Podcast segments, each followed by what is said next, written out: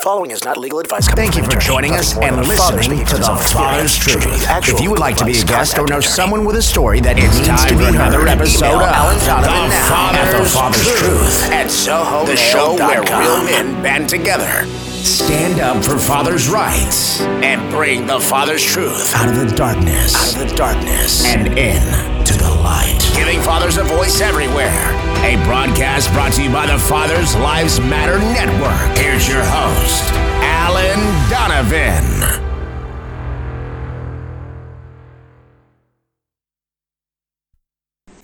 All right, guys, good evening. I am Alan Donovan, and it is time for another episode of The Father's Truth. In fact, this is the first episode of 2023. I hope you guys had a great New Year's. I hope you were safe, and I hope you guys are willing and ready to kick 2023's ass. On the show tonight, I have Mykell Messiah. He is a recording on recording artist from Toronto, Canada. Um, he's been involved in the entertainment industry since he was a young kid. He's the eldest of four children. Um, he performed in gospel music throughout the UK, Canada, the United States. Um, he got into acting. He's worked with the likes of Andre 3000, Frank Ocean, 50 Cent, Mario Little Mo. He's a very, very talented man. But he's also a father who is going through a custody battle like most of you guys are today. So he's going to come in and he's going to tell us his story. And he's also going to tell us about his most recent song um, that he did that talks about the struggle that he's been having. So let's go ahead and get Mykell in here. Give me just a moment here. Mykell, brother, how are you tonight? I'm good. How are you, sir? I'm doing good. Hey, man, thanks for coming on the show. I appreciate it. Uh, it's my pleasure. Thank you for having me. I've been uh, following you over the last uh, couple of years now, actually, and uh, really keeping up to date on things that you've been doing. And it's been, you know, you're really impactful on just giving uh, a lot of men an outlet to kind of find uh, common ground and a place where they can just kind of speak their truth. Yeah. And that's why I appreciate even the name of this of this show, Father's Truth, because it really does um, you know, ex- it just gives a, an opportunity for for men to kind of have their their say and and find a community. Yes. You know, I think like men's mental health is very, um, even though it's it's gotten a lot more uh, focus on it, but um, I think that it, it has been overlooked. You know, um, in general, just because you know we're supposed to be the tough guys, even though society has kind of blurred the lines on what um, you know toxic masculinity, etc. Um, but uh, you know, men do need an outlet to where they can kind of come together and voice their opinions and be understood and be considered. So I appreciate you for that. I've been, like I said, I've been following you, and you've got a heart and you've got a grace that is able to uh, empathize with a lot of uh, gentlemen that's been going through different situations. And so I appreciate you for that. That's awesome. Thank you so much for those very kind words. You know, it's like you said, men's mental health is such an important thing to me. And it's something that is so, so very overlooked in society today. Like you said, we're told to, you know, man up. You know, we're not supposed to have emotions. We're not supposed to cry. We're not supposed to do any of that stuff. And, you know, when you don't acknowledge those parts of you, it's like a cancer it just eats away inside and it will end up killing you. No, for sure. And, uh, you know, a lot of men don't really have uh, a place where they can feel comfortable to really voice their opinions. Um, they're either, you know, especially if you talk about the, the, the traditional home, they're the provider, the protector.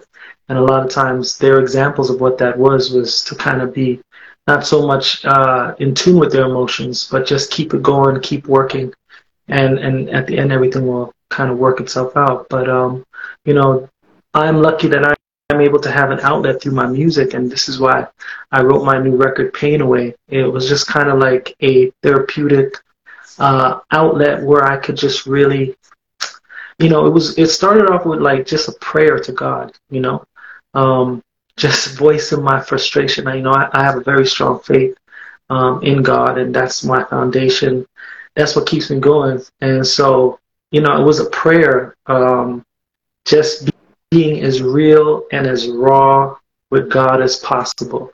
You know, um, there's some um, profanity in the song, mm-hmm. um, and I and I kept it in there because I was frustrated, you know, and I and I really wanted that to come across um, and not be fake about where I was at that time, you know. So uh, I kept it in there, and it was just like saying, "Listen," it was just detailing what I was going through, and and I think a lot of men uh, in that particular situation, and and and people in general, humans in general, get to that place where they're just like, "What? Like me? I'm really here." Yeah. You know, like I did everything right. I played by the rules. I tried to be the good guy or the good person.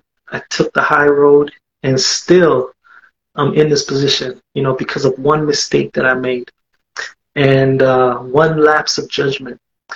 And so, you know, my first line is I'm, I'm popping pills because my head it hurts, nervous, run, wondering about the things I did I can't reverse, tossing and turning in the bed. And I'm, my, my belly's worse, fighting demons in my sleep, man. It feels like I'm cursed. It was just like, you know, when you just, you're, you're, help, you're helpless. And that's how I felt at that time, very helpless. And, you know, it just brought me to a place where I was just kind of like, you know, I'm going to take things in my own hands.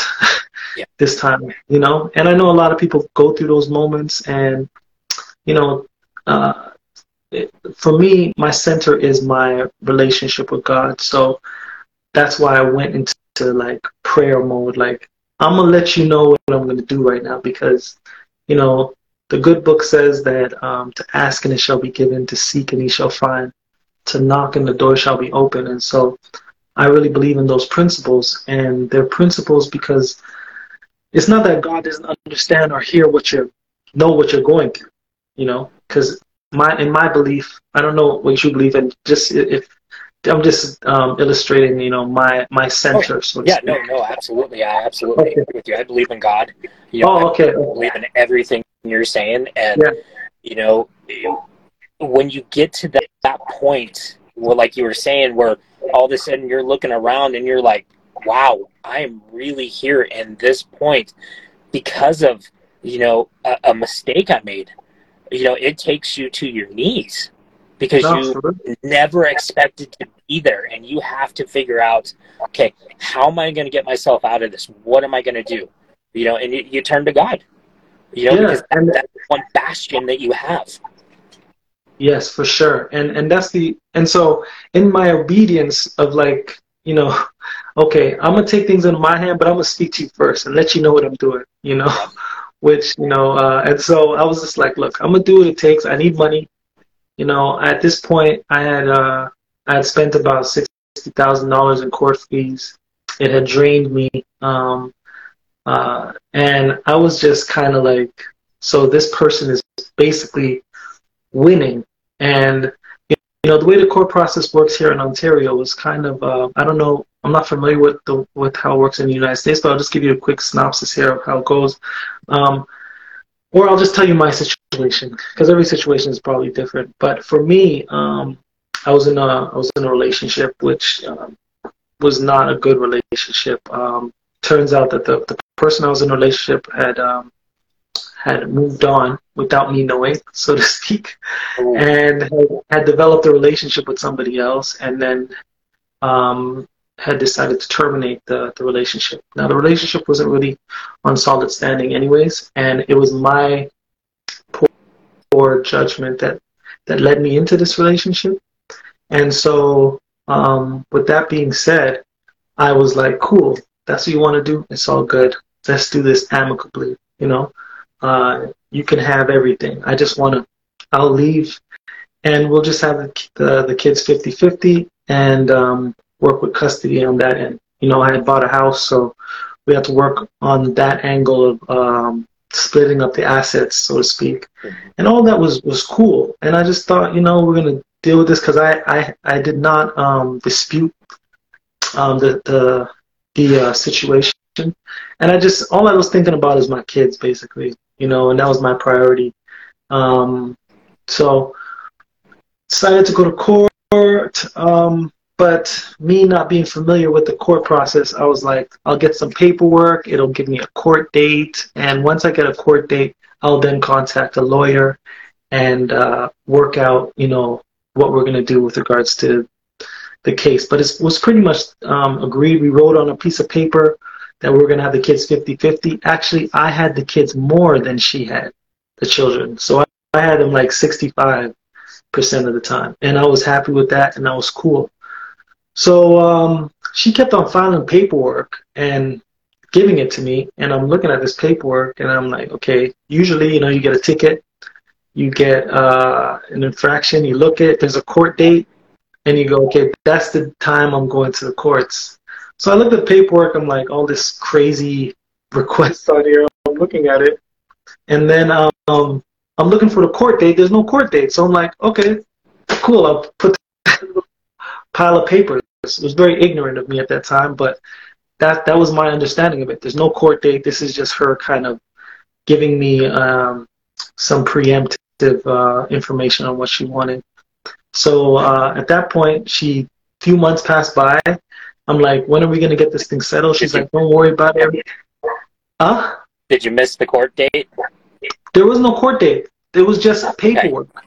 So she sends more paperwork to me. It's the same exact paperwork. I'm looking at it. I'm like, where's the court date on this? And she told me, don't worry about it. It's just me telling you what I want. We'll schedule a court date, and we're going to do mediation anyways. So we set up the mediation. We had the intake, which is they, they spoke to us, talked about our income, how much the mediation is going to cost, and different things that we wanted. Um, I, I wanted joint custody. I thought that she was saying the same thing. And we set up the mediation. So she sent me two paperwork prior to that, which had no court dates on it. So I'm like, whatever. I still hadn't gotten a lawyer because we're doing mediation. And so I'm thinking everything's cool. We go to the, so um, I'm about to take my, my sons on a trip to the Dominican Republic for vacation because me and my son have the same birthday. So I'm like, this is gonna be a good trip. Me and him are gonna um, have a good time, and him and his younger brother were gonna go away. Um, two days before that, I get a, a document saying this is the final order. Um, oh, and I was like, final order? How how am I how do I got a final order? And everything she asked for, which restricted me from seeing them 65% of the time to only every other weekend and having no say in anything that they're doing. I had absolutely no say in anything. All I had was the, the, the two days every other week, so four days out of the month where I, I had a chance to uh, spend time with my kids. So what I didn't know, which she knew, and she was manipulating me the whole time. Also, that same day, just to sorry, give another um, little bit here. That same day that I got that final order, the mediation people called me and said, "Hey, um, the mother of your children, she uh, canceled the mediation. She doesn't want to do it anymore. And I'm like, yeah, I just got a final order. So I ran to my lawyer's office. Not literally, but you know, I got yeah. there as fast as I could. And um, I spoke to my lawyer. I'm like, I just got this final order. She's like, final order? Did you miss a court date? I'm like, I didn't miss a court date. She goes, well, let me see the document. So the document that she filed is a document in Ontario called a, a 23C documentation, which um, it's basically saying once you file it, you're saying that the father of your kids is a deadbeat and he cannot be reached. Oh, and, and yeah, so every time she files it, she's just saying, I don't know where he is, I can't reach it. And so she's showing me this, but because of my ignorance and, and our communication, that everything was cool, I ignored, um, I didn't look at the paperwork, I didn't get a lawyer because I didn't want to spend money on a lawyer and she she kind of one up me on that. So, she, so my kids would completely played you on it by she telling you, "Oh no, this, you know this isn't a big deal." Meanwhile, she's saying, "Yeah, I don't know where this dude's at. I can't get a hold of him." Yeah, and so the courts automatically ruled in her favor.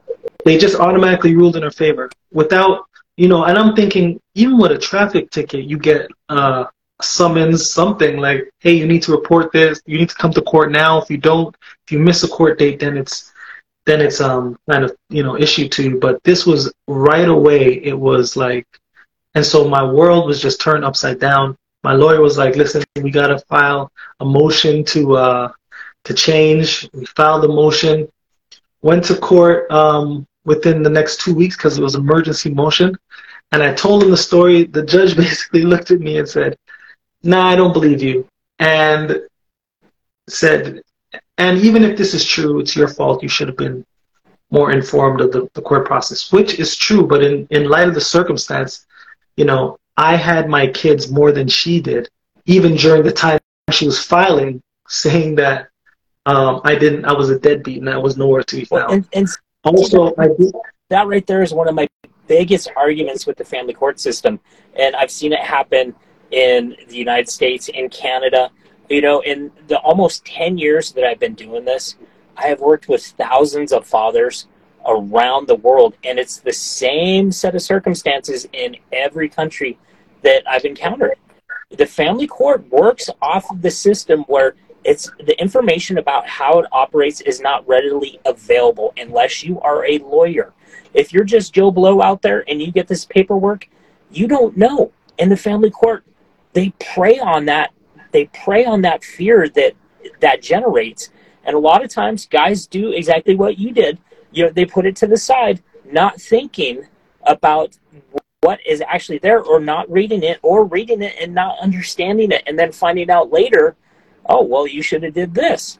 Well, you didn't know that because there's nobody out there to tell you this kind of stuff. And the judge, like the reaction that the judge gave you, is such a prototypical response from these judges. They don't care.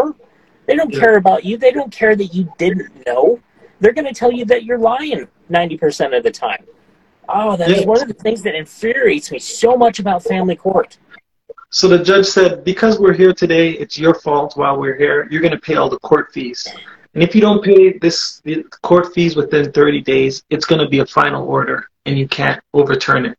And I said, how much is it? $8,000. You have to come up with $8,000 in 30 days. I was like, what? Where am I going to come up with eighty thousand dollars in thirty days, cash liquid to, to, to give to you. So, luckily, um, you know, this is a little miracle that happened in my life. Was um, I was at work and I was just praying, and I and I and honestly, I heard a uh, um, someone asked if it was a female judge. No, it was not a female judge. It was a, a, a male judge. But um, I was um, at work and I was just telling this this this uh, she's a waitress and I was telling her my story and and um, you know I was telling her uh, and before that actually I, I was praying and I was asking God I was like God how am I going to come up with this eight thousand dollars within these 30 days and and honestly I know people say they hear from God or whatever but I heard a voice inside of me and it and it literally said you're right you don't have the money so don't worry about it So then I was like, okay, cool. I don't got that money. And I just laughed to myself, like, you know, basically he was just saying, don't even worry about it because you don't have the money. So then I, I walked to the cafeteria and I sat down, and then like this waitress came up. It was like actually a restaurant because at that moment I worked at the airport, and uh, she came up to me and she goes, "How's everything?" And I told her my story just because I thought it was funny, um, the situation I got myself in, and and how I, you know I just don't have it. And she said to me, like without hesitation, she said, "I'll give you that money." What? Really? Yeah and she she just she literally within the next 15 minutes she had wired me eight thousand dollars. Wow! And she said, you know, she said, I see you here every day. You seem like a good guy.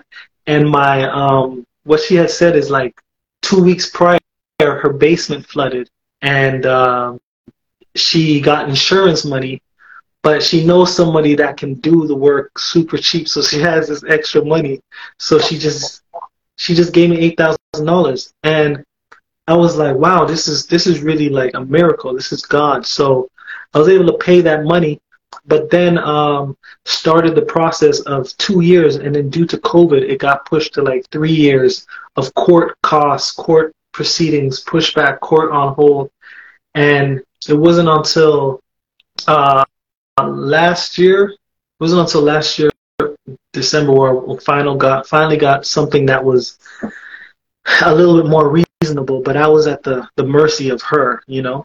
And with, through this process and just relating back to my record, it was just I got to a place where you know, when I wrote this record last year, before we got the agreement, it was just like I need money. I'm sixty thousand dollars in debt.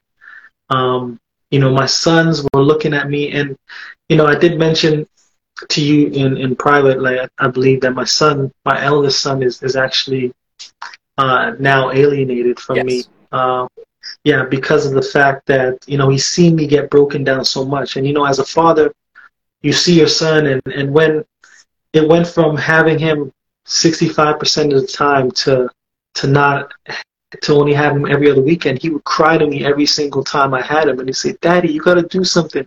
You got to tell mom that you want to see me more. You got to tell mom."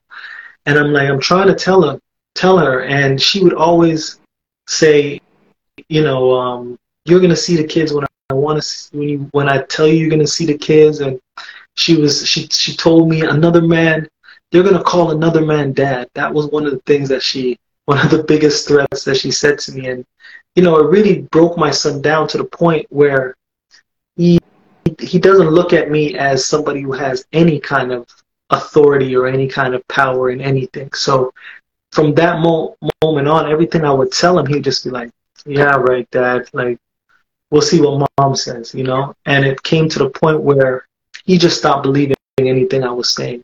And so she started getting in his head, and uh, you know, we would have conversations where I try and see my kids more, and on the other end, she would be telling him that um, he doesn't want to see you, and stopping me from seeing him, telling me, you don't ask, you don't talk to my son, you talk to me. So me just trying to be cordial, um, she would manipulate that and and stop me from seeing him um, as amount of times I couldn't go to his basketball games. She wouldn't tell me when his basketball games was going on, his extracurricular activities, and so it was such a frustrating situation to the point where he just said, "I don't want to see you," out of nowhere. And um, you know, I tried to get like we have child services, so we tried to get child services involved, and he actually told the child service worker, like, you know what? No, I don't want to see my dad right now. And my younger son was like, nah, nah, nah, I want to see my daddy. You know, I want to see my daddy right now. And so, you know, it's just it's just interesting how the two children took um, you know, different paths and it really breaks my heart because this is my oldest son. Yeah, and so my oldest, you know, I think what happened with my oldest is that he's seen, you know, he was around more in the beginning, so he's seen the whole situation. So he feels torn every time he comes to dad's house it's like it's not like how it used to be. And my youngest son is like, this is normal to me. This is how it's always been. So he's able to kind of um, kind of uh, understand it that way. And it is a frustrating situation, but um, you know now that I'm on the other side of things, I could tell you know tell you and tell whoever is listening that there is another side. And um, even though I'm not able to see my eldest son, I feel like as long as I'm, I, I maintain my integrity, continue to be a good father to both of them, you know, as much as I can to my eldest, you know, um, eventually he's going to realize that things that his mother told him are not true. But the thing that's heartbreaking for me, yeah, that's exactly. But what's heartbreaking for me? He's going to get to a certain age where mom is not going to have her thumb on him, and she's not going to have that influence over him anymore, and he's going to start putting two and two together because kids are smart. Kids pick up on this stuff. And he's going to come asking questions about it. But the only thing that's heartbreaking to me is that I might miss years, you know, until he gets to that point where he kind of is like, what? What was mom talking about? And then he sees his younger brother constantly coming over to dad's and spending time with dad, you know, and, and, and this side of the family. So that's the only thing that, that is really, you know, kind of keeps me up at night. But I have a strong faith in God, and I know that all things will work together for my good.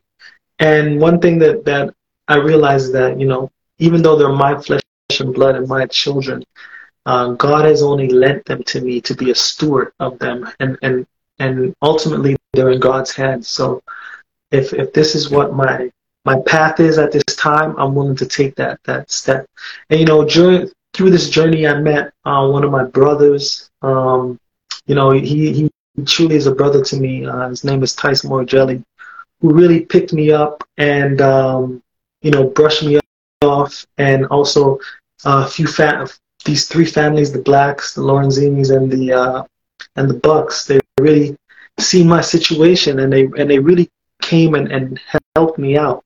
And especially my brother um, Tyson Morgelli, though he, you know, he he we we connected through circumstances, similar circumstances, and he was like, you know what, you're a good dude, and uh, we started this music label together, which is Morgelli Music Group, which uh, you know we're really putting our foothold in the, in the industry here in the city, and and later this year in the U.S. and the world, uh, he said, you know what, I'm going to write you a check, and he wrote me a check for twenty thousand dollars to to pay off some of my lawyer debt, you know, which was such a uh, a blessing and uh, an, an, act of, of love, you know, um, like a like a true brother would do, and, and I really appreciate God putting these people in my life to to really um, to really support me, you know, and I think um, one of the main purposes I wanted to come on your show is not only to share my story, but also to just tell people in general that you know choices do matter. Yep. You know, um, I think in the beginning, if someone would have told me, you know, the way I was raised, anyways, is is in a very religious Christian home, and so my interpretation of relationships was that you know it's always the man who messes up. If the man is a good man, the relationship's gonna work, and uh, you know I'm an example of, of that not being true at all. And so I think that, you know, people need to realize that what they have is valuable and that they need to share what they have with somebody who's worthy of, of the value uh, that they have. So, you know, I, anybody that's listening, I think like, you know, those who are listening on this live, I appreciate each and every one of you that decided to join us today. But uh, yeah, just just we need to be more cognizant of our choices because there's so many things that can can happen as a result of those. Oh yeah, yeah, no, absolutely. And you know, you look at you know relationships today as they are, and the dating world, and all these different areas that go together, and it's horrible. It is absolutely horrible out there, and yeah, you have to be very cognizant of the choices that you make in this kind of situation because you know like you said earlier one wrong step and you know your whole life can literally be yanked out from under you. And then you find yourself in this kind of situation. So yeah i absolutely agree with you 100% on that. Yeah and it's and it's something that i just learned. Like i feel like you know i'm at the place now where i'm at such peace um you know with my situation um because i I do believe that that I have an advocate who is, you know, my Lord and Savior, that can kind of um, that that that orders my steps. You know what I mean? And so, uh, as long as I maintain my integrity and um, stay focused, and and and I've been so focused in the business now, and I'm releasing music, um, and uh, you know, we have a strong team. We've got uh, this young lady by the name of um, Mitzi Andrews. Uh, we have Oriah um, Marcus and, and Michael, Marquise, sorry, and Michael. We've got great artists like uh, SBO Swampy, Dior, Grimy, uh, Kizzle, Flash Miller. These are all just the artists. I'm just I'm just yeah. letting your audience know here um, that are really going to make an impact here in 2023 um, in the music scene. They're primarily urban artists, but you know they all have a message and all true to who they are. And and my music um, is very true to who I am and, and my experiences. And so this record, Pain Away, is my most personal record. And when people listen to it, I want them to really know this is a real situation. And at the end, like, you know, the music gets a little crazy and a little foggy because it's that decision making time. Like, what did he do? What was the decision that was made? You know, what would I do in that situation? So I really want people to listen to that record and, and know that it's a, it's a true story. Well, and and that's important and that's awesome that you i mean it's not awesome that you went through that situation but it's awesome that you had that outlet to get everything out of your heart and your soul and get it down. And especially so others can hear from it and learn from it. That's the other part of it is being able to learn from it. I mean that's why i do all the things i do is so i can hopefully teach other fathers that are just going down this road because I, I, think that is so paramount and important that we're all brothers, regardless of skin color, regardless of anything else. You know, if you're going through the family court system, you're my brother by default, and I'm going to do whatever I can to help you out. I've got your back as best as I can, and that's the kind of attitude you know have. And it comes through in, in, in the way that you deliver your through this medium um, that you do genuinely care, and I think that's what separates you from the rest. And what really caught my eye is is that you genuinely do care. And I can truly say, you know, there's a story in the Bible, uh, Joseph, um, and his brothers turn on him. And when when their father J- Jacob dies, uh, the brothers are scared that he's going to retaliate. And he says, "Don't worry about it. What you meant for evil, God meant it for good." And so, so many times we go through situations that seem like it's it's like it's like being on a in the in the ocean and a wave is coming over us. And sometimes, have you ever been like in the shallow part of the ocean, but when the wave hits you, you still, you know, you know, get hit. Yep. and, and sometimes you forget all you need to do is just stand up and you're good. you know what I mean? Because you've gotten hit by that wave so so drastically. And sometimes life does that. It hits us like a wave and, and you know, sometimes uh, all we have to know is that once we stand and we're not standing on our own, but we're standing with the help of God, like we can withstand this. You know, there's a scripture in Psalms that says, uh, The Lord is my shepherd, I shall not want. He maketh me to lie down in green pastures. He leadeth me beside the still waters. He restoreth my soul. Then it says, Yea, though I walk through the valley of the shadow of death, I will fear no evil, for thou art with me, thy rod and thy staff, they comfort me. Then it says, He prepares a table before me in the presence of mine enemies. Now, it never said we got out of the valley of the shadow of death. We're still in the valley, but in that valley, in that dark place, He will still prepare provision for us. And so if we just tap into His presence, because you know we all believe that uh, essentially that God is omnipresent. He's in all places at all times. So we don't need to go into His presence. We need to connect with His presence because He's always present. Acknowledge it. You know, once we, yeah, acknowledge it. And then the Word says that we should not lean on our own understanding, but acknowledge Him like, oh, oh here you, here you are, and He will direct their path. You know, so we need to acknowledge that we're never alone. We're always in His presence, but we just need to tap into His presence, and He will direct our paths. And so, even Paul says, if I think Paul said in, in the Word, like, even if I make my bed in hell, you are there. So He is He is everywhere. All we have to know is that we're not alone. And the Word says, when you've done all you can to stand, stand still. so which is the hardest thing to do sometimes. Yeah, which is the that is the hardest thing to do is to, to yeah. let go of everything and just realize that some things are out of your control and you just have to let that let that play out and put it in God's hands. You know, exactly. you were talking about those verses. You know, I think about footprints in the sand a lot. Mm, and that kind yes. of you know, when when you couldn't walk, I carried you. Amen. Yeah. And that's it. It's like he looks back over his life. He goes, "Wait a minute. There was only one set of footprints, yeah. and that was during the hardest time in my life." And then God says to him, "Oh, that's when I was carrying you." And it's such a moving, you know, part of that that poem. It's like, wow, you know, He is always with us, and He will never leave us or forsake us. But we need to tap in to His presence and acknowledge His presence. You know, just because we're going through a hard time doesn't mean he's not there. You know, he's right there. I mean, you think of what what Christ went through. He said, "Remember when they hated me? When they hate you, remember they hate me also." Mm-hmm. So we need to understand that um, and be it, it's a it's another it's another level and it's a hard level to attain where you can just be at peace with whatever um, situation you're in. Um, I believe it's Paul who says, I can do all things through Christ that strengthens me. And a lot of people feel like that verse means we can do anything we want to as long as Christ is with us. But what it's actually saying is in the previous verses, he says, I know what it is to be poor, I know what it is to be rich, and I've learned to be content in all situations. And then he says, I can do all things through Christ that strengthens me.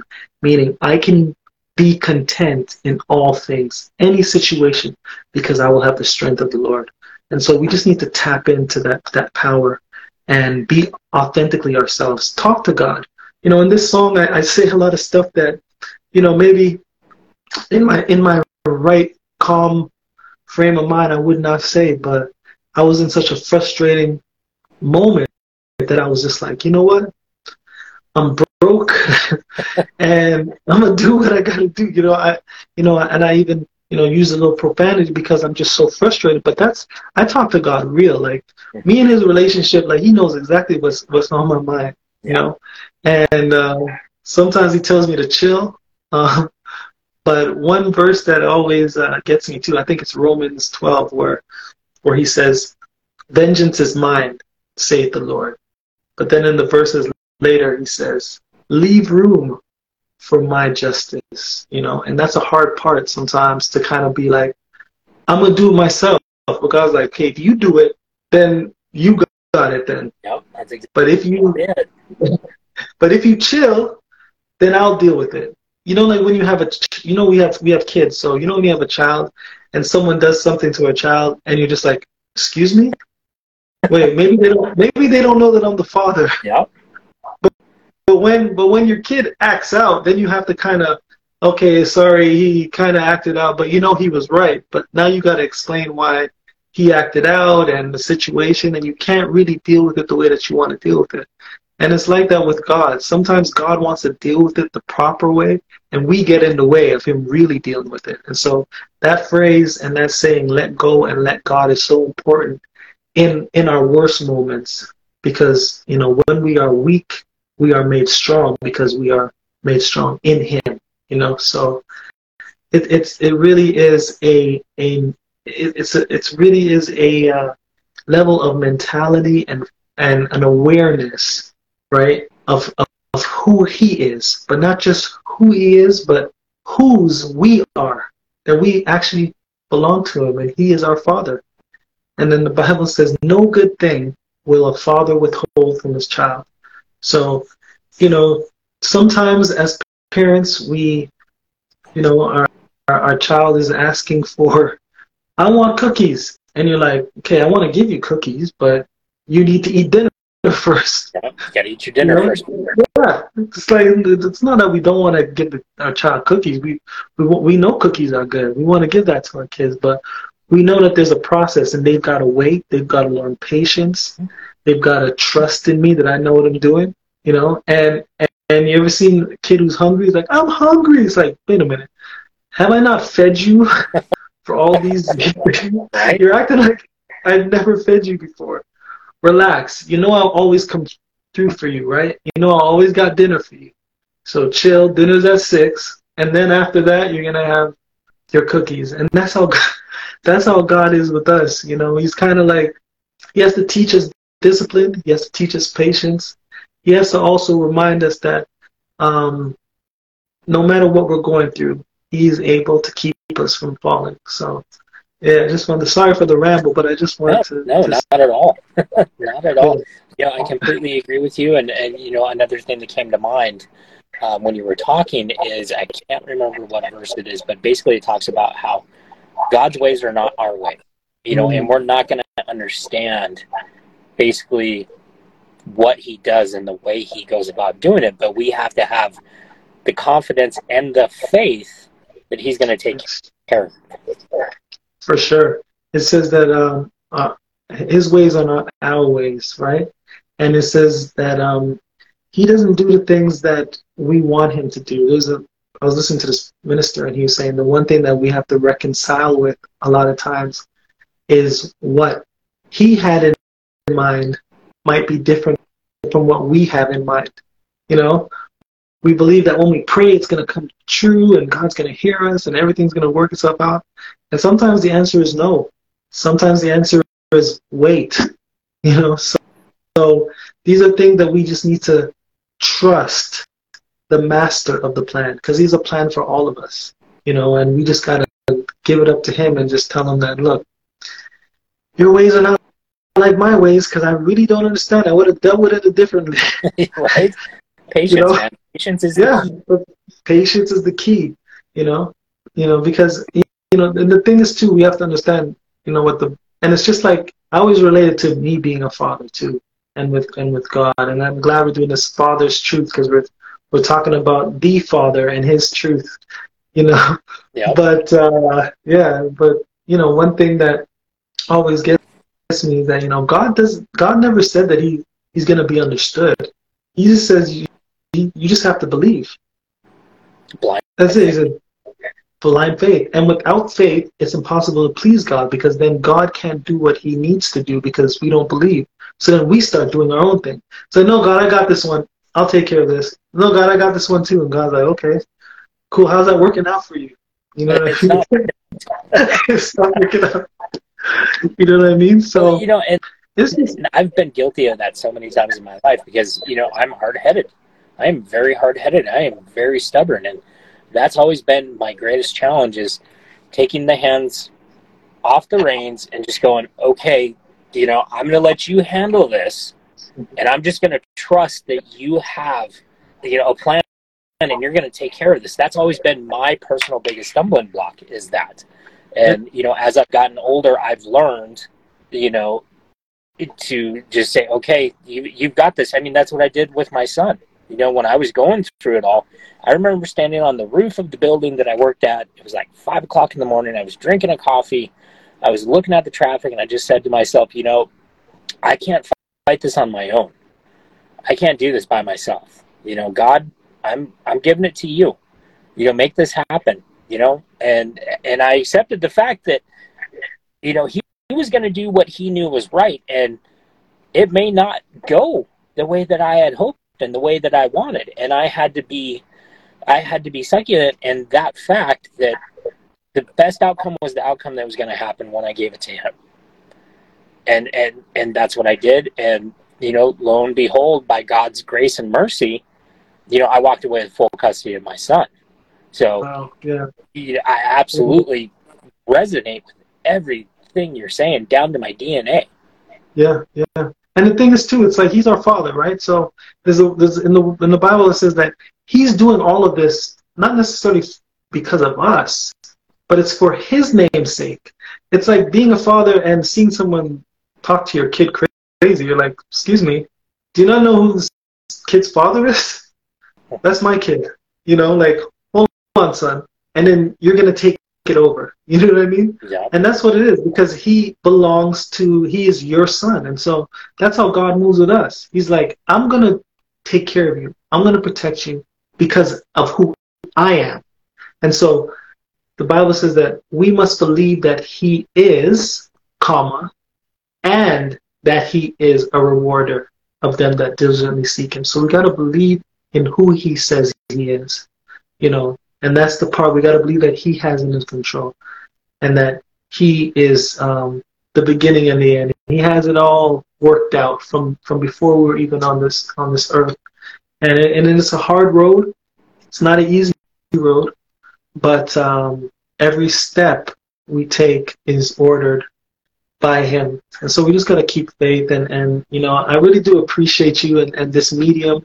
You know, I think a lot of people are finding um, solace in this and, and a a um, communal um, energy of positivity and um, you know support. Uh, I'm reading some of the comments here, and, and a lot of people are are really tapped in and and and um, and appreciating what we're what we're talking about here. So I really do appreciate you and, and this and this uh, this platform. Father's truth, Yes, sir. Yes, sir. and we're talking about the Father of Fathers. the father of fathers, absolutely, the one and only. So we had some questions that have been scrolling by. Um, somebody was asking how old your boys were. Uh, at the time, um, they were two and five. Um, now they are six and uh, nine. Six and nine. Okay. And then Yeah. somebody, somebody else asked why why your ex was so bitter towards you. I don't know if that's something you want to address or Well, to be honest, like that's a question that me and my family and my loved ones we always go over, over and over and over again. We just do not understand why. And um, even now, she's still bitter. And there was no, um, there's nothing I did on my part as far as infidelity or anything like that while we're in a relationship. also, excuse me, sorry about that. Also, when she wanted to uh, leave the relationship, I was like, cool. She had um, a uh, another gentleman that she was in a relationship with that's now her husband, and I was like, cool. I even, you know, tried to befriend uh, the gentleman who now, which is funny enough, me and him are able to communicate, right, very well, more than me and her are able to communicate. So she's still bitter, and she doesn't even like the fact that me and him talk. So it's just something something to do with her and her psyche and, and what she's dealing with internally.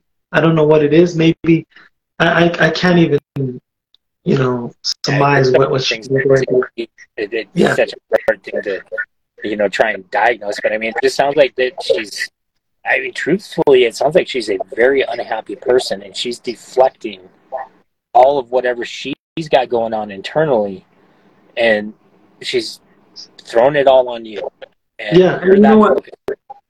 and and you know all the, all the best to her like i said i have um a great life now you know that i could not have if i was still connected to her um and so you know i, I tell her husband all the time i was like no listen man like i can never be mad at you because you saved my life basically you know i'm i'm upset the fact that i can't spend as much time with my kids but but that gentleman you know saved my life and put me into a, such a better situation that I'm in now, where I can focus on my career, focus on on uh, you know things that I want to aspire to be, focus on myself, and uh, you know I know it's hard to believe, and and this is something everybody to ask me all the time. They're like, "This is crazy. She's so bitter. What did you do?"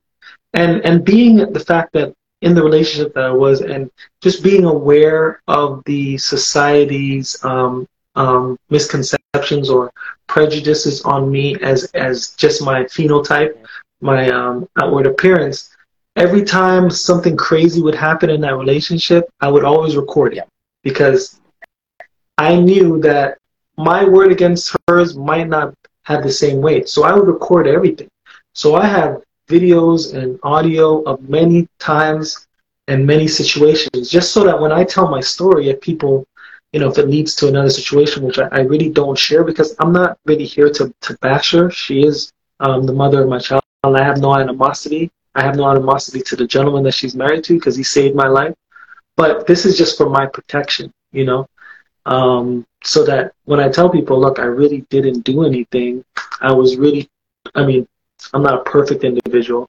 You know, maybe I didn't wash the dishes a couple times, but um, other than that, I tried my best to be the best person that I could be, and it just didn't work out. That's that's all that happened on my, on my end, you know.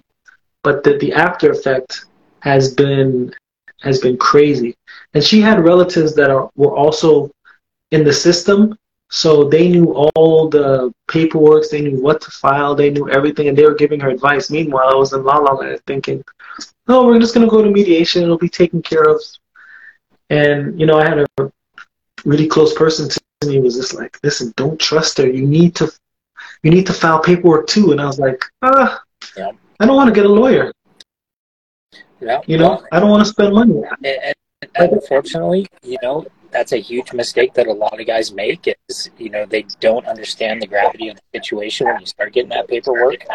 And, you know, they, they want to believe the best in their ex partner that their ex would not screw them over. So they don't do anything.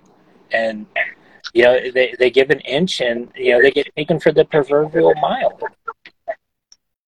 and that is uh, the, the truest statement in this content because you know I was pretty much uh, railroaded. But I can say, as uh, I believe, uh, I think it was Paul that says it in the Bible. He says it was good that I was afflicted.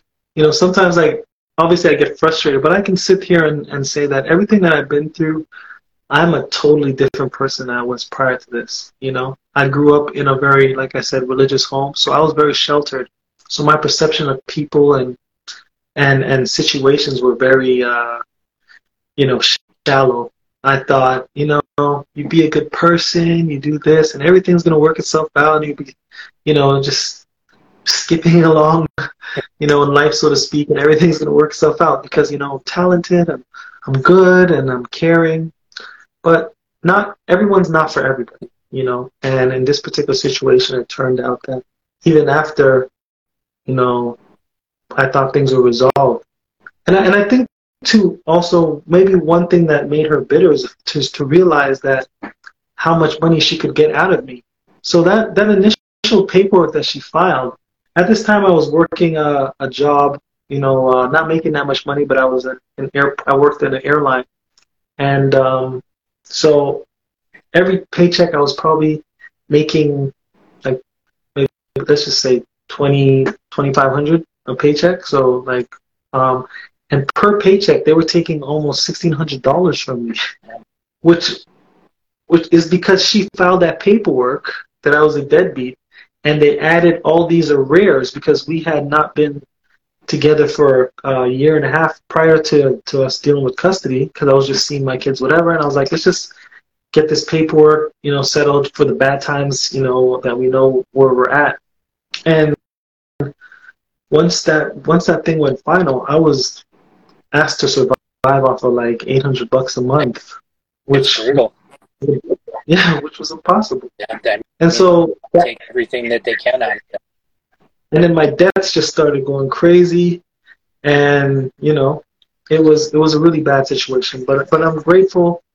I'm grateful for it, and it's not still not finished because I because I really do miss my eldest son, and um, you know, the, the hard part about it too, more than anything else, and I'll just share this just because I'm being as transparent as possible, is the fact that, you know, I almost feel like, um, you know, I have to understand that I'm the adult, and that uh, I have to understand that he doesn't understand the the scope of, of what what he's contributed to, you know.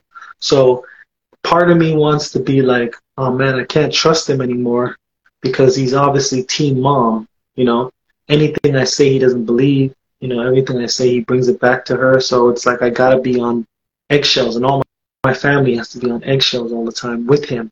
You know, um, but you know, it, it, that's the difficult balance. Is like showing him that uh, you know that I love him and I'm here for him anytime he needs me, and then also reconciling the fact that he doesn't doesn't want to see me or he doesn't want to be around me and he wants to he believes everything his mom says you know? Yeah. so he believes that. The other day my other son told me that you know he doesn't he said that he's not part of your family anymore. And i'm like where does he get that from?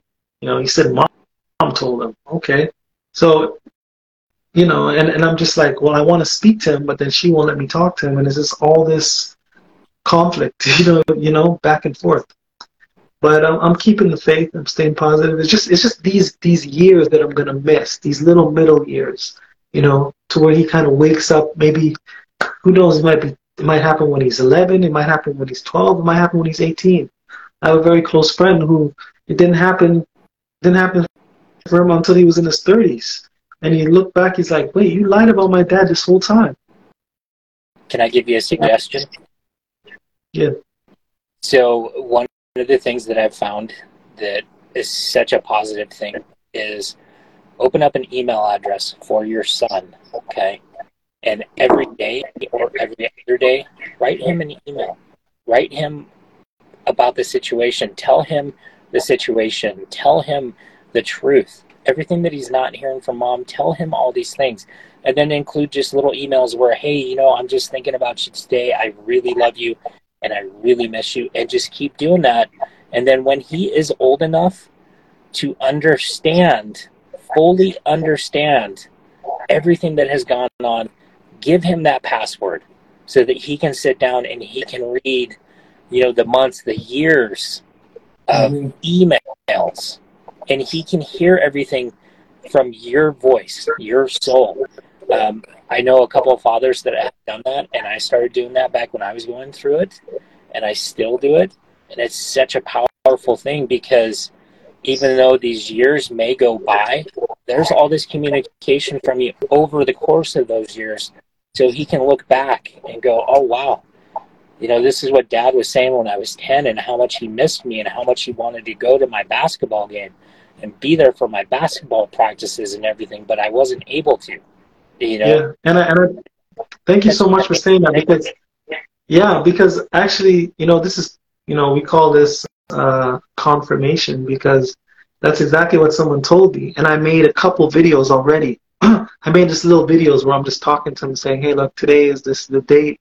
I want to let you know I love you. I'm thinking about you. I wish I could get a chance to talk to you. So I'm glad that you, you mentioned that and you share that with anybody else who's out here going through that and with myself. I appreciate that because it just confirms uh, something that you know was kind of spoken into um, into my spirit already and, and a friend of mine did suggest that also. So yeah it's it's it's it's something that is so important that i'm to have kind of like a paper trail so to speak. It's gonna it's videos. I'm making like selfie videos and and stuff um, and i've sent it to this to the email address um, a couple videos. Um, but uh, it's just that you know it's still just disheartening like it might be years you know before I can fully be able to just, you know, have a full relationship without um, restrictions. It is disheartening, but I can promise you that there's light at the end of the tunnel, man.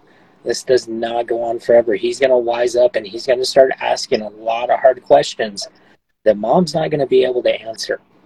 You're yeah. the only one that's going to be able to answer those questions, and he's going to come looking. I promise you that. No, yeah, for sure, for sure, for sure, and I appreciate that.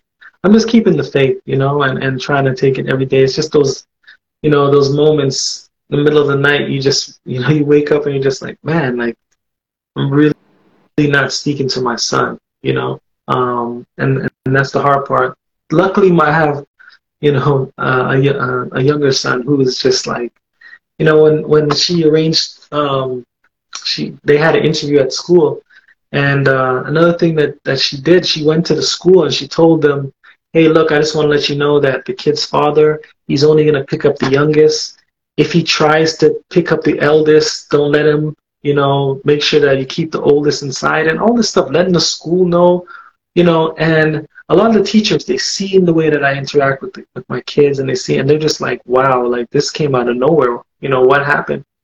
But, but um, because even though we have joint custody, their primary residence is with her. So she kind of has a little bit more uh, her her word has a little more weight than mine does. But you know, with that, you know, embarrassment and, and all this stuff, it's just it just gets uh, it gets frustrating. But thankfully, my youngest son was just like, "Look, I don't know about him, but I want to see my daddy," and that made me feel. he goes, "I want to see my daddy right now." And many times he just like he'll go to the office because his, his mom doesn't let um, him call me anytime he wants. So sometimes he'll just go to the office and ask, "Can I call my dad?" And he'll just he'll just call me, you know. And and him being the youngest, only six, but he's just such a smart boy, you know. And and I appreciate the fact that, and it's just, and it's really, I think it's just God reminding me that, um, you know, don't worry, hang in there, you know. It's um, it, it's that part of it that we talked about earlier tonight. You know, keeping the faith, keeping yeah, that keep faith that it's gonna work out. Mm-hmm. Mm-hmm. Definitely. And uh, yeah, I'm just taking one day at a time. And I appreciate you for having me on uh, tonight. Um, this has been such a, I've, like I said, I've been watching you for years, like probably more than two years, because when I was going through my situation, I was just like scrolling on, on uh, Instagram and I seen your your page, and I just started watching your interviews and the things that you post, and you're very informative and you know you have a grace about you that that kind of like uh, has empathy. So um, i do appreciate you and you're doing god's work. You're doing great work. I know that there might be some difficulties and sometimes you don't feel like doing it sometimes because you're human. It, it, it gets tough sometimes. yeah man. but keep going. Keep going. You're affecting a lot of people. Many people that are not even they might not connect with you but they're just watching and they're tapping in and um, you know, I want to encourage you, and I want you to know that uh, God is definitely working through you, and uh, you are affecting and changing many lives out here in the world, and continue doing it because you might see 15,000 followers, but you can double that or triple that to the to the impact that it is reaching out to because just as information alone, if you have 13 people on this live, they're going to tell someone else's story, and they're going to tell somebody else, and it's going to spread. And it's all because you humbled yourself enough to be used by God in this particular medium and to reach out to people. So I do appreciate you. And again, I want to remind everybody my new record, Pain Away, is out. Pain Away. Please check it out. It's a good record. It's my most personal record. It's an honest prayer to God in a more frustrating situation. And uh, yeah, it's a cautionary tale, but it's a true story. That's awesome. Well, Mykell, thank you so very much for those kind words. That that means the world to me because you know that is that is something that I struggle with. Where there's a lot of times where I get up and there's just not enough time in the day to be able to do everything that I want to do and I need to do. And you know, I, I I put myself out there for so many fathers that I can that you know it, it spreads me thin a lot of mm-hmm. times. And yeah. thank you so very much for that. I appreciate that, and I appreciate you so very much for coming here and being the man that you are and for this very engaging conversation. This is one of the best conversations that I've ever had on this platform talking about this. Thank you very much. I appreciate it. And it's reciprocated. So I appreciate the, the energy and I appreciate your willingness to, to, to be a vessel and uh, keep going. You're not alone. Remember, yep. acknowledge his presence. He's right there with you. You just got to tap in and he will continue to direct you because you are tapping in because you you're, you're, continuing to let yourself be used but i just want to continue to encourage you and you know you've always got a uh, a, a, person in me that's going to be praying for you and uh, encouraging you because just as you've been recognized by god you know there's another side that's recognized you too yeah. and they're going to try and you know, they're going to try and weaken your platform. They're going to try and shadow ban you. They're going to try and do a whole lot of things. But, you know, um, the stories I have on, on that side, man. Yeah, yeah. But but I'm telling you, keep the faith, and uh, and keep speaking truth. And uh, as the word says, the truth will set you free and set all those people free who are in a, in a situation where it might feel like they're in a dark place. So thank you again for this opportunity. All right, brother. Much love to you, and I'd love to have you on again here. You know, anytime, anytime you want to come on, just shoot me a DM, and we'll get you on, and you know, we'll we'll talk the talk again. Okay. Thank you very much. Appreciate you. God bless. All right, brother. Have a great night. Okay. Take care. Okay. Bye. Okay, guys. So that was Michael Messiah, or Mykell Messiah. I'm sorry. Um, great interview. You know, such kind words that he said about me and what I'm doing, and just overall a great interview. You could truly see the pain in his eyes and hear it in his voice as he talked about the situation, and and as it's been echoed many times in the comments, it's not fair. It's not fair what fathers go through. No father should have to go through that kind of situation and be separated from their children and wondering what's going on while their children are growing up and they're not allowed to it. You know, and, and realistically, any woman that does that, shame on you. Shame on you. So, with that being said, you know, that is going to wrap up tonight's episode of The Father's Truth. If you know somebody or you are somebody that wants to come on the show and talk about your story, shoot me a DM I'm always on Instagram and I answer, I try to answer every single DM that I get. It does take me a while because it is just me doing this. I am a single dad.